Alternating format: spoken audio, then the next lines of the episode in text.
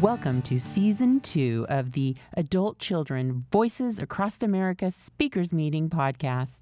You can attend this meeting live on Thursdays at 6 p.m. Pacific Time using the Zoom ID 848 5208 0640, password 061120. For more information about adult children of alcoholics and dysfunctional families, visit adultchildren.org. The following speaker share from Kate was recorded on December 22nd, 2022. Hi, I'm Kate. I'm an adult child. I'm just letting that thank you greeting in. Um, hard for me, but I'm trying to. And uh, really, really grateful to be here and to see your faces or your little squares with names on them or your pictures. Just I love it. It makes me so happy. Um, so I thought I would read from uh, chapter six, Discovering Your Inner Teenager from the Loving Parent Guidebook. Um, I have more to say about this, but let's do this first. Um, the sometimes turbulent teenage years are an essential time to learn how to establish and test boundaries. Our teenage years are when we begin to, the process of individuation learning to separate from our families origin and discover our own identities.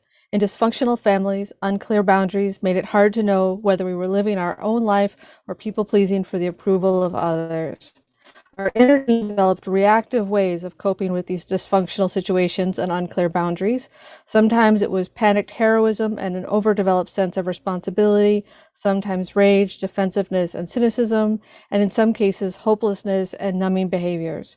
Our inner teenager may demonstrate some of these behaviors more than others, or they may rely on some combination of them.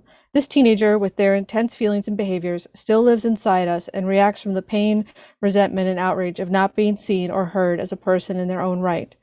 The good news is that we can individuate in a healthy way now. We are already doing so by disentangling from dysfunctional authority figures, even if they operate only in our heads, who undermine our ability to care for our own needs and set boundaries. As we listen less to critical voices and rely on our loving parent instead, we create an opportunity to lessen our, inner teen's reliance on reactive behaviors. Our inner teenager learned these behaviors when they did not know what they needed. Our loving parent can help them feel their feelings and uncover their needs the way they would have if our families had been healthy.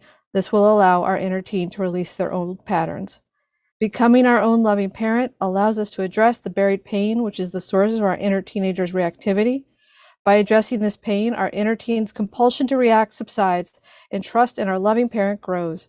With the help of our ACA support group, our loving parent can give our inner teenager the support and guidance they've long needed.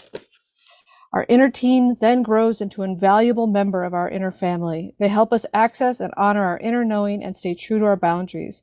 Through this process of nurturance and integration, we can emerge with a liberating sense of who we are, what we need, and how we can get it through the loving parent's gentleness, humor, love, and respect. Your inner teenager may not welcome you with open arms. That's okay. Their mistrust, anger, or indifference toward you will soften as you continue to show up for them. Give them space, and they will connect when they are ready.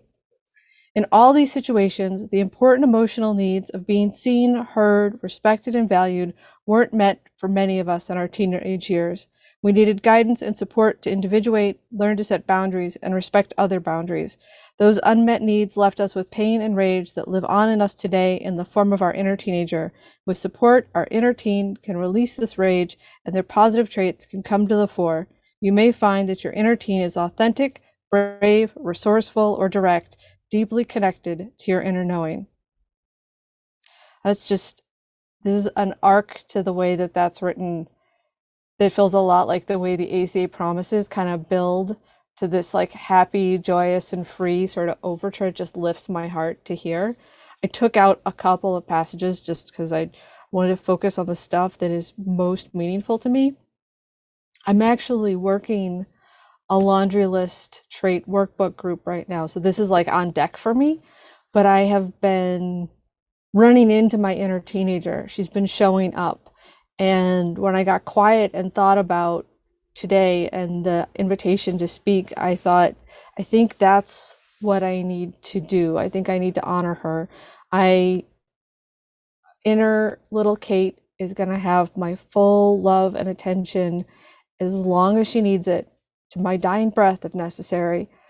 But she's doing really great. And I'm not punishing her for doing really great by pivoting, but I'm finding I have more. And so the more that I have, I am starting to have room for my inner teenager. And I don't know if she's showing up because it's time. She's showing up because I'm so conscious of my feelings and in my body that she's like, great. You can finally hear what I've been trying to tell you. Now I have more to say. Or or just like the phase of the moon. I don't know, but she's she's been here a lot lately. So I think the first time I heard her was probably a couple of months ago. I I was feeling something, I was feeling some agitation. I pictured a very, you know, scared little person inside of me and instead of what she usually does, which is just cry or need to be held, she was so mad at me. Oh my God, she was so mad at me. She was like, fuck, pardon my language, but she said this, fuck off. Who are you to tell me that it's all going to be okay? You weren't fucking here. I was here by myself. I had to deal with all this fucking bullshit without you. And now you show up and you just want me to feel better? Fuck off. You don't know what it's like. You don't know how hard it was. And I I don't even know how to explain the gratitude I felt for recognizing that anger as a gift, recognizing it as organic and understandable and right and appropriate, and not needing her to be anything other than that. And I just said to her, You'll be as angry as you need to be for as long as you need to be. And I will work on the critical inner parent and keeping her off your back. And I will try to make this as safe a space for you as I possibly can. Um, and she's sort of you know she's been in the room a little bit but she's been sort of quiet. And then yesterday or no maybe it was uh tuesday night i was having a conversation with my partner and i i had a question i need to ask him wasn't a particularly emotional question. Um i just needed a factual answer. Uh but i've been having a lot of feelings and he responded to the fact that I'd been having feelings earlier in the day. We're pretty enmeshed, and it's a thing that we're working on. And he kept trying to make the conversation about my feelings. And he kept trying to go past the factual question into like what was really going on and what's really been going on with us lately. And I'm using these finger quotes to honor teen Kate because she was not having it that was not what she came in there to talk about. And the way that he was talking about the way things have been going or what he thought was going on did not reflect her experience, did not feel true to her. She knew what her truth was, and she literally could not leave it. She had to correct him. She had to advocate for herself. She kept saying, I hear that that's what this seems like to you. I know that's what you are getting from this, but that's not how it felt to me. That's not where my head is at right now. That's not what I'm feeling. I hear that's what you see, but I just want you to know that my intention was this. Does that mean you're wrong? No, but I want you to know what my intention was. And she got no space in that conversation. She tried, she advocated, she tried, she advocated.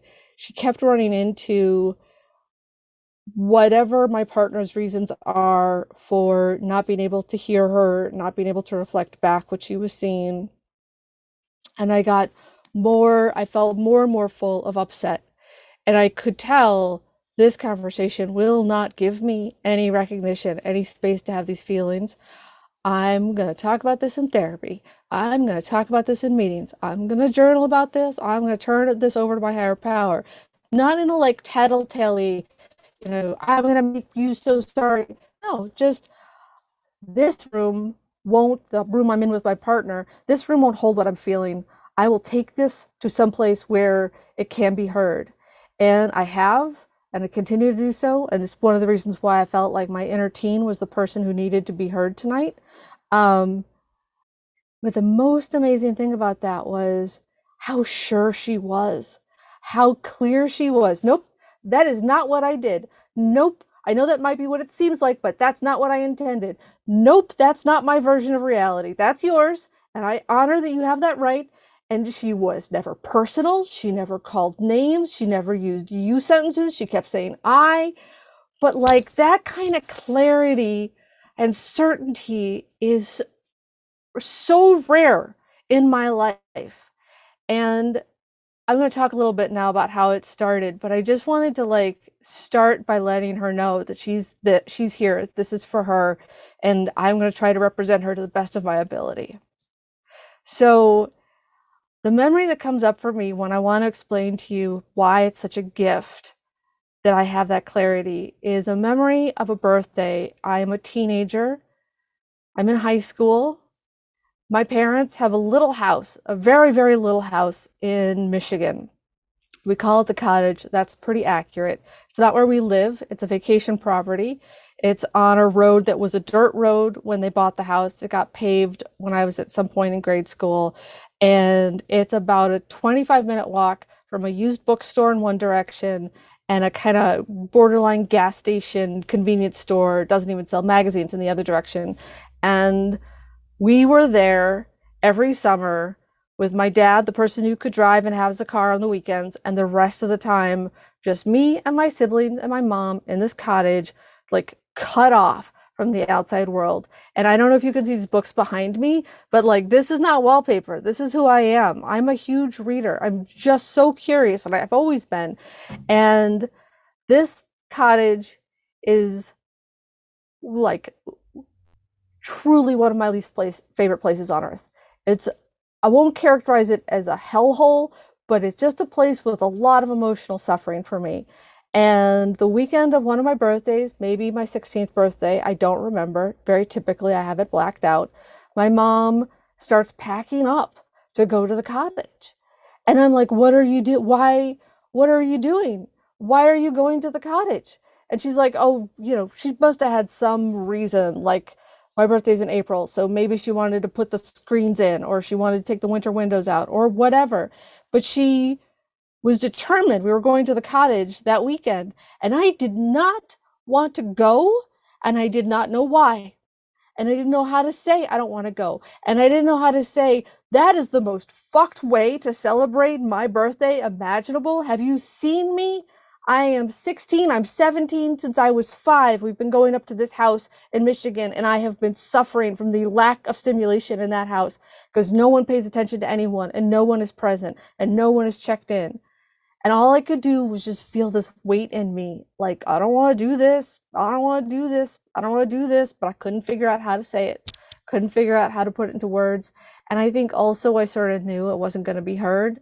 And as, as upset as I was, I wasn't going to do myself the injury of saying something that wasn't going to be heard or honored. So this clarity is like such such a gift. So um my experience of recovery is that I I frequently felt in my family like there's something going on, but I couldn't figure out what. And I would go and look online and I like my parents are just too high functioning and I am not smart enough to discern that what they are are addicts. So I just could never find like the meeting where I felt like the first day I go there I'll be able to go, yeah, I am this because my parents do this or I am this because my family does this. And then I found a program called Under Earners Anonymous, um, which I don't love the name. I don't feel like under earning really covers it. It's more like under being but it was my gateway 12 step program and it was a place where i could get my my training wheels and i could get used to 12 step and i could get used to meetings and timed shares and the commitments and service. Um, and i did find some recovery but when i found a sponsor and i started doing my steps i hit my fourth step and i ground to a halt because i was in a lot of shame and a lot of self-loathing and I couldn't I couldn't do a, a personal inventory because I just would keep going into a spiral of self-abuse. My critical inner parent was like, "This is fantastic. Did you make me a homework assignment for me to do all my favorite things?" I didn't know it was my critical inner parent at the time, but like that I the only thing I was good at was being shitty to myself. So um as it happened, my sponsor lost their sponsor they felt they couldn't sponsor anyone anymore. So I was, you know, poking around looking and I found ACA. And I realized pretty quickly I need to focus on this, making this my primary program, and I'll just keep doing UA as like an accessory program. And that's more or less how it works. And that was February 18th, 2020 and um, there was an in-person meeting at the farmers market in los angeles that did a long no a, a, step workbook group. And they closed the meeting at the fourth step. So after that you can't join it. And i think i was there the very last week before they closed it. And it was such my higher power just being like i don't i don't know kate but you got to go. You have a place to be. I need you to get in a room. And that room iterations of those people have been the bedrock of the Zoom rooms that I have been in ever since. And, you know, February 18th is not even a month before everything shuts down. We're in Zoom rooms like barely a month later. If I hadn't found the rooms in person, I don't know how I would have found them online, but it was time. I was ready. Um, and more and more things kind of began to fall into place for me. Um, I got a diagnosis of attention deficit disorder, which made a tremendous amount of sense once uh, I discovered the existence of what's called inattentive type. Um, it's the type where you can't make yourself be interested in something if you're not, but if you are interested, the whole world goes away. And my life, I had continuously chosen sort of high pressure, adrenalized situations that made me care intensely about the thing right in front of me, and it had kept me high functioning until the pandemic and my own professional success lifted that from me, and suddenly I could get nothing done because I was trapped in my own perfectionism and trapped in my enmeshment with my partner and trying to prove to him that I was doing the best I could. And um, I had found some recovery in UA, but I hadn't found this acceptance of myself or this acceptance of my trauma. And I'm working trait 10 right now with my group and doing questions about what is your understanding of your trauma before you found ACA and what is your understanding of your trauma today. And this is probably very strongly related to where my inner teen enters the story because it's the silence that I didn't notice. It was the absence of um, what are you reading, Kate? What's it about? What do you like about it? What's your favorite part? Is there do you like this writer? What else have they written? Do you like these kinds of stories? I have like very clear memories of librarians being like, "Oh, if you love this story about teenage girls and witchcraft, have I got a book for you?" Um, just like my whole reading list is just like librarians being like, well, if you love mysteries with teenagers, I have a, tip for you. But like my own parents couldn't do that. And I teach uh, writing and I teach three classes. And one of them is a freshman, sophomore level class with people who've never done any kind of screenwriting. And once a week, I just say to them, What have you been watching? What have you been reading? What have you been listening to? What have you lived through? What have you smelled that stuck with you? What billboard did you drive by? Just what's the first thing you think about when I ask you what's in your head right now? And they're like, oh, I had a job where a client was being a real jerk, or I had the best tamales of my entire life, or I am really into this new album, or I'm playing this game. Once it was, I'm really into go. I've been playing D and D uh, for the first time in years, and I'm loving it. It's not hard to ask somebody what they care about. And I was right there in front of my parents for 18 years, and they almost never asked me. So, the trauma that I, I have seen through ACA is that silence. And the inner parenting that I've had to do, the loving inner parenting work I've had to do, is to be in conversation. Um, hey, it's okay. I love you. I know you're having big feelings. What kinds of feelings are you having right now? I think you're feeling sad. That's okay. You can feel sad. And when the critical inner parent shows up and like just is like rolling up her sleeves and she's like, this is going to be good. I'm like, I know you think this is helping. I know you think this is helping. And I know this is fun for you, but it is not for me and it is not helping. So please do this elsewhere where little Kate can't hear you. And if you come up with something you think is really helpful, we'll circle back and we'll listen to you. I think of her like this, like Navy SEAL who's like really battle hardened. I don't think of her as a parent. I think of her as like a Navy SEAL. She's like a scar, and a patch, and like missing a finger. She's seen some shit, man. She's seen some shit, and she's gonna get me out. She's got like little Kate under her arm, and she's just like ducking and weaving. And the whole time she's like, "Shut up, be quiet, keep your head down. Do you know what's gonna happen if you're not quiet?" And like, great job, Navy SEAL Kate. Great job but not necessary right now. And the adrenaline that spikes through me, and the anxiety that I feel, and then the crash that happens when the adrenaline is gone, also not helpful. And I can even have conversations with her about that. Like, this is the kind of thing that makes me really adrenalized, makes us both really adrenalized. And then we're going to be exhausted and we're not going to enjoy that at all. So I think we should just take it down a notch. So uh, the the the space where that silence was in my childhood home got filled by this Navy SEAL sort of narrative of like, I've got it figured out. I know exactly I'm going to keep you safe. And I've been doing the self talk and this kind of sort of showering myself with uh, love and acceptance. And um, and then my inner teen shows up, and she's so angry um, it was trait 10. It was what's a time in your life when someone has treated you badly and you didn't show it? And and some language of like sometimes we won't admit how we feel, but we'll cover it with pseudo feelings.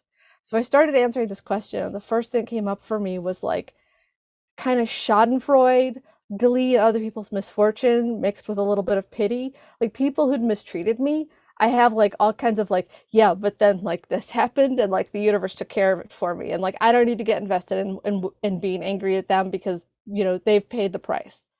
And I was like, well, those are probably pseudo feelings, but I'm not going to fight with it. What's a feeling, a time when I felt bad, somebody treated me badly and I didn't show it? And I thought like one sentence, which was my mother in law talking about me and my partner having kids and I felt that adrenaline course through my body. And I got so angry that I could only just write about how angry I was. I couldn't even write about the time. And I know now that emotions like that will surface again and again if they're not dealt with. And I have a therapist and I have meetings. So I've been circling back to it. And this is where I think my inner teenager is like, yeah, I have things to say because the reason we don't have kids is because I knew all along that we needed not to have kids unless things changed. It was her decision because I was nine when my parents had a pair of fraternal twins. They were the fourth and fifth of the kids that they had. And I was babysitting for them before I was 11. And so there's these two people whom I love so much who from age 9 to 18 I am their caretaker and I'm not a great caretaker. I'll take it further. I'm abusive. I'm shitty. I'm exactly the kind of not great caretaker you get when you take a 13 year old with no integrity of personality or authenticity or sense of abundant love for herself and you put her in charge of toddlers. So I've made amends to them many, many times. I'll do it again. No one but me is in recovery, so they don't even really understand how meaningful that is to me. But I am a godmother to my brother's little boy. I am a godmother to my sister's firstborn, Maggie. And when I told my sister about this conversation with my mother in law, her love language is to get angry.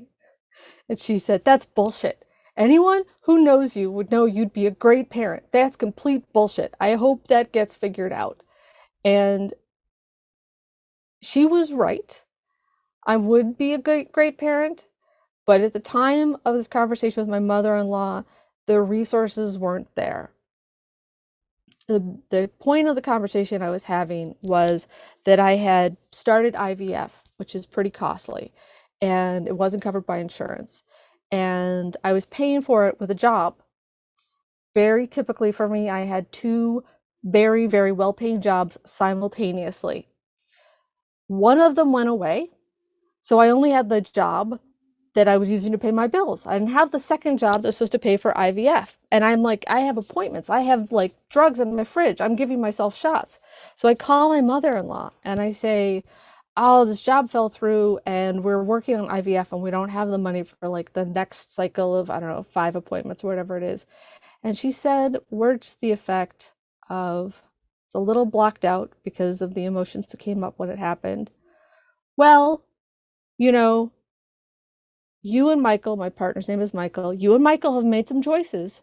And one of the consequences of those choices is that you're probably not going to have kids, or that means you won't have kids. And the undercurrent was in no universe would you two ever reproduce. Should you reproduce? Should anyone ever let a small baby be in your custody because you couldn't handle it? Because you're too self absorbed, you're too impulsive, you're too impetuous, and you can't be trusted. And I just sort of like walled that off because I was having this conversation with her in my office at work and like I had like a meeting to go to in like four more minutes. So I just like shoved that in a little box and left it. And no, I didn't have IV, IVF. And no, I never got pregnant. And last summer I had a nightmarish cancer scare and I had a full hysterectomy.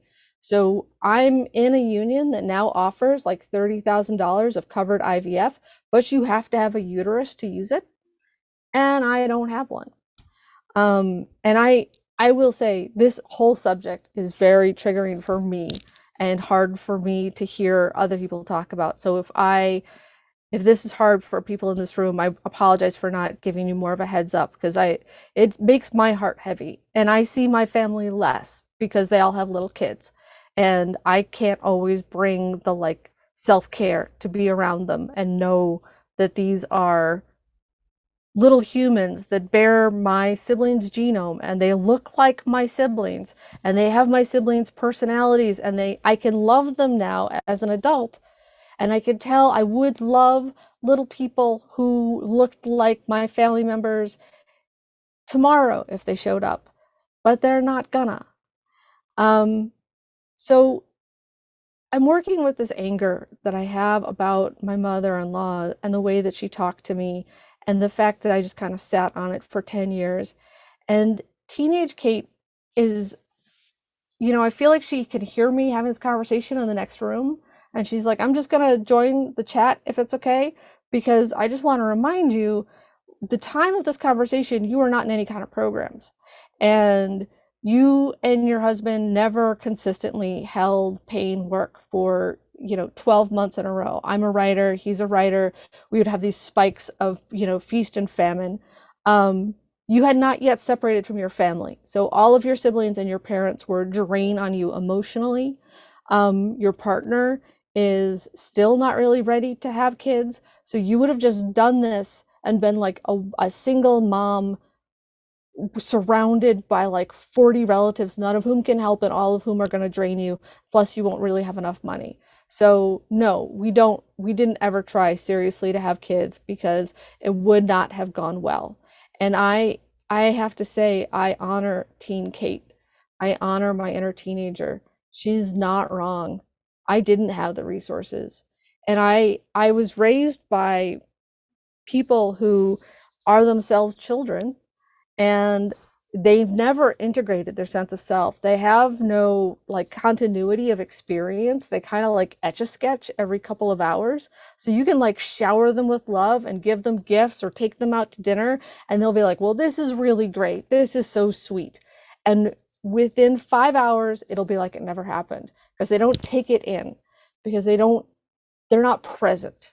They're just in a cycle of sort of numbing and distraction. And these two people use their children as drugs. They use them as a distraction, they use them as a numbing device. Um, my mom, in particular, loves a little baby.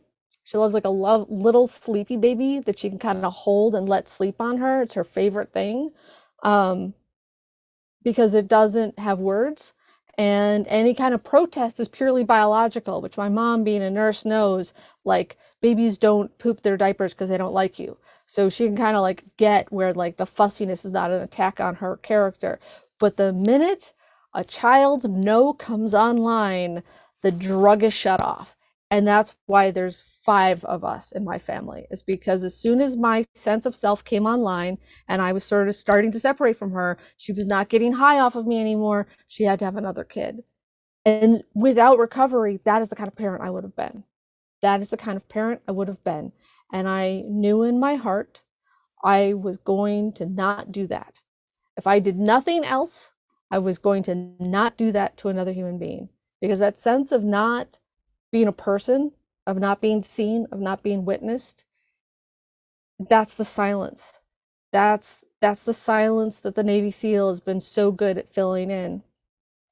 And so this reading that I did today, I I really responded to it because it it talks about the anger and it talks about the individuation and it talks about like all the things the gifts of that teenager that like they're ready to fight in a way that a little kid isn't you know little kids tools are really like sulking and tantrums and tears and feeling bad and withdrawal teenagers are like ready for it. You know, they have this kind of confrontational quality to them. And I didn't as a teen. I mean, never liked babysitting, babysat 100% of the times I was asked.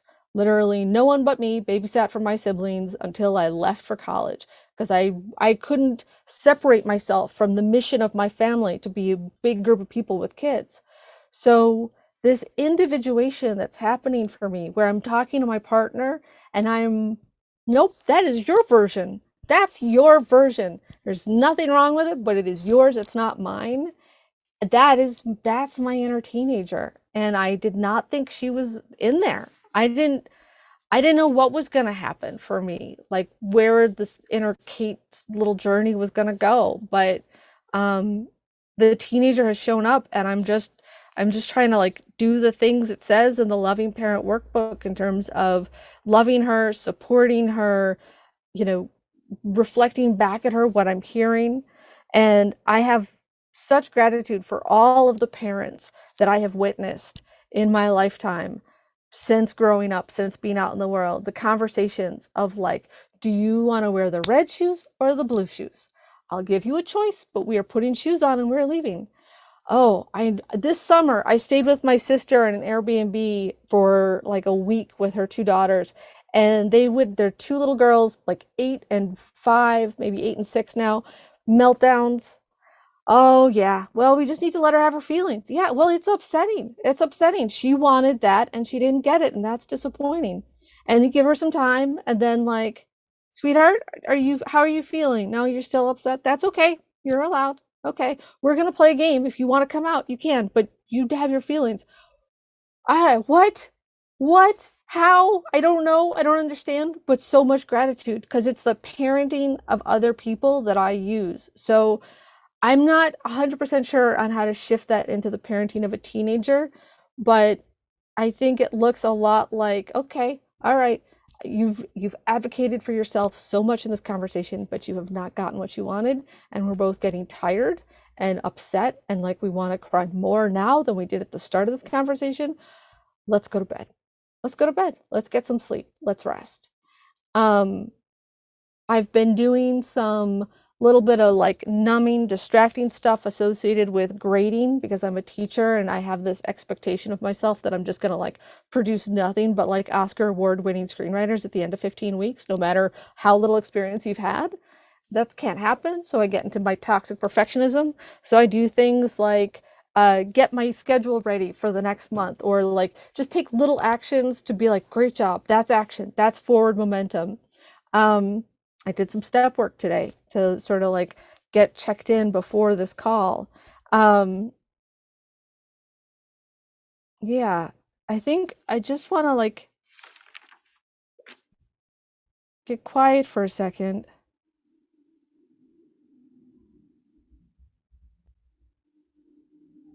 Okay. So the last thing from that reading was this language about authentic, brave, resourceful, and direct. And my heart feels really full when I think about those words. And I did a little writing about what's coming up for me about those words, why they carry so much weight. And so I'll just give you like a little look at how teenage Kate, little inner teenage Kate, has been like moving through the world. Went to the gas station because my tire was really low on air. Turned out the gas station had the world's most garbage air pump, but that's a side story. As I'm like getting ready to like pump air into my tires, an SUV pulls up, and the driver of the SUV, a man in a sort of like fleece vest, we'll call him fleece vest for now, jumps the line, takes the air pump, starts pumping his air, tires full of air, which because the air pump is shitty, is not working, but we don't know that right now.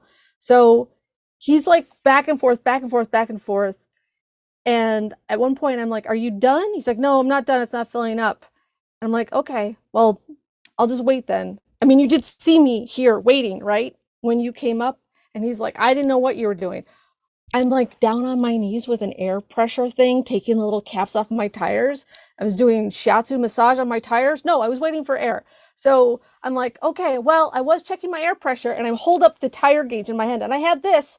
So, you know, and my husband, kind of half understanding what's going on, like gets out and he's like, can I help?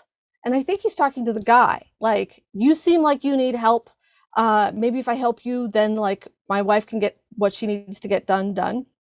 And I said to my husband, Michael, Please don't come out here and be charming. I am in the middle of being an asshole in public.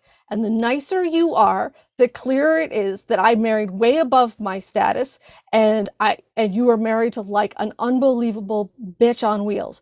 Do you mind? And that was my truth. I was being an asshole in public. And when Michael is charming like that, it does make me look bad. And he has no skin in the game because it's not his car and he doesn't drive. And he was the one who got cut off after doing this work. But I feel no regret about that. I feel no embarrassment about that. I'm like, high five. That's exactly right. That's exactly what I was doing. And like that guy, whatever his experience was of any of this, doesn't matter to me. Literally haven't thought about him since. I just keep thinking like that was amazing. I can't believe you owned what you were doing. That's exactly right. Um, then I will say that um, I I sort of had surgery. I didn't sort of. I had surgery uh, last Thursday, a week ago. Uh, just foot surgery, not that big a deal. I'm in a boot. Uh, but I turned it over to my higher power. I could face it without getting into catastrophe because my inner teenager is really brave. She's like, we're going to do this. And then the next thing we're going to do, if that turns out badly, we'll deal with that then. But we're not going to get into story about this. We're going to try this experience and see how it goes.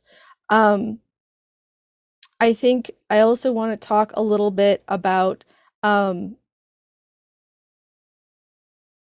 when I was talking to my partner and I could tell like stuff was going on for him, I just let it be his. I didn't like try to fix him. I didn't try to get into story. I didn't like make this into like a psychoanalysis session where I'm going to do like a lot of labor for him. I just kept sort of saying like that's not my experience.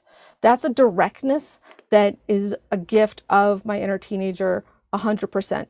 And then the last thing I have is the resourcefulness that I've been seeing lately and it's it's things like um, I put my phone on black and white because I have attention deficit disorder and the high color screen gets me going. So just put my phone on black and white, or I turn on ambient noise. Just take that silence down a notch to drown the Navy SEAL out a little bit more. Um, since my conversation with my partner, I have had therapy. We've talked about the fact that I wasn't heard at all, and I've come to the conclusion I want to find a therapist we can see together so I can figure out where the disconnect is. And even if the only thing I learn is like, well, it turns out the disconnect's not on my side and my partner can't adjust and hear me because he gets too threatened, well, that'll be useful information. And so I've been online looking at my insurance company website for like the inexpensive couples therapist because all I need is a pair of ears and a body that can hear and reflect back what two human beings are saying. I don't need to find like a guru. I don't need to find like some mystical perfect marriage counselor. I just need to find someone we can see who can reflect back what I'm saying. And if I'm not hearing back what I'm saying, maybe I'm really bad at communication. Maybe. I'm open to that. I just want results. Um, again, I think that's that's inner teenager Kate. She just she's not going to get into like whose fault it is or what does it mean that it's like this. She just doesn't want to do this anymore. She just doesn't want to do this anymore. And she's really not in story around what does it mean to be in couples counseling. Is not in story about what it means to not be heard by her partner. She wasn't heard by her partner. That was super frustrating. We're gonna try some other stuff instead. Um, yeah, she's just like she's just super resilient, super resourceful, and she keeps pushing me to be more and more and more authentic. So, like, there's my grandmother cleaned houses for a living, and there's this really sort of toxic I am my domestic perfection and I have no other value, and cross out, delete, scratch out, erase. No, no. I am a person who can be calmed by cleaning. And when I'm calmed by cleaning, we'll do some cleaning. And when I get agitated and perfectionistic and spiral, we're not going to clean because that's toxic and that is buying into a story. It's not necessary. So our house, we don't have our Christmas tree set up yet. Our dining room table where we're going to have Christmas dinner is still pretty much covered with mail and boxes. Um, my plans for like the next three days. Tomorrow we're going to do some grocery shopping. We're going to buy some Cinnabons, literally the mall cinnamon roll, because that's luxurious for me to heat up mall cinnamon rolls in the morning. Those are going to be my breakfast for the next couple of days. Might get some cupcakes for dessert. I don't know do our grocery shopping, come home, tidy where I have the energy to tidy, don't where I don't.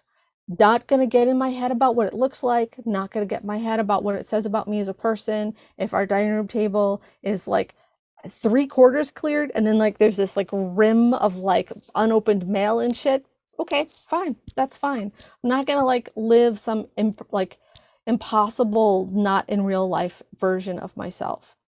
Um, I've been working on something creatively that's really anchored to what I love and what I value, and it has none of the perfectionism that was grinding me to a halt.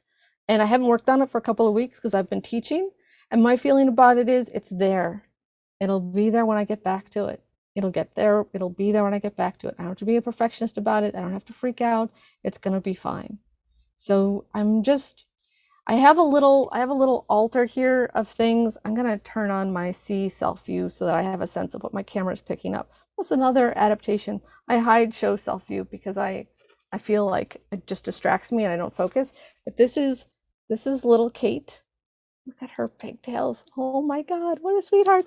Um, and this is a, a book that little Kate wrote when she was in kindergarten, um, Princess Katie uh, and it's got a little story in it that my my my kindergarten teacher typed up for me, and then I drew the illustrations. So I'm I'm working on honoring little Kate, and I don't know what little inner teen Kate is going to need. I have a I have a coaster from the Star Wars themed bar in Disneyland. That might be her thing because her thing is like she's extremely into like what if Carrie Fisher and Princess Leia are the same person? Like an addict and in recovery and foul mouthed, but also a princess and in space and her boss. Like maybe that's who she is. So we've got this. Maybe there's more to come. I don't know. Um, but oh, and I have a I have a TARDIS. This is a police box from England because Teen Kate fucking loved British science fiction and her family was like, this has terrible production values. Why are we watching it? These actors all have terrible teeth this is not how to invite a conversation with a teenager. So I have my little TARDIS to say, like, you know what? British science fiction is awesome, and you can like it if you want to. So it's a conversation. I'm not sure where she's gonna lead me. I don't I don't know if we're gonna like have like a, a explosion where she's just gonna get angrier than I can handle or give her outlet for, but I'm grateful for her. I love her. She's a new part of me. She's unfamiliar, but I know from the way that I've taken care of my little Kate, I can take care of Teen Kate. I can. And also, she is going to understand if I admit I don't know what I'm doing and I'm scared and I'm afraid I'm going to screw up because it was the faking like nothing was wrong and everything is perfect and this is how parents are supposed to be in like the big encyclopedia of perfect parenting that undermined my whole sense of self, just not having reality reflected at me. So I'm looking forward to that. I'm looking forward to just admitting sometimes, yeah, that's you're absolutely right, Teen Kate. I fucked that up. Um, yeah, I feel like I gave her her time. I hope she feels heard. I'm really grateful for the opportunity to speak with you guys. Um, thank you so much for letting me be here, and I'll stop there. Thank you.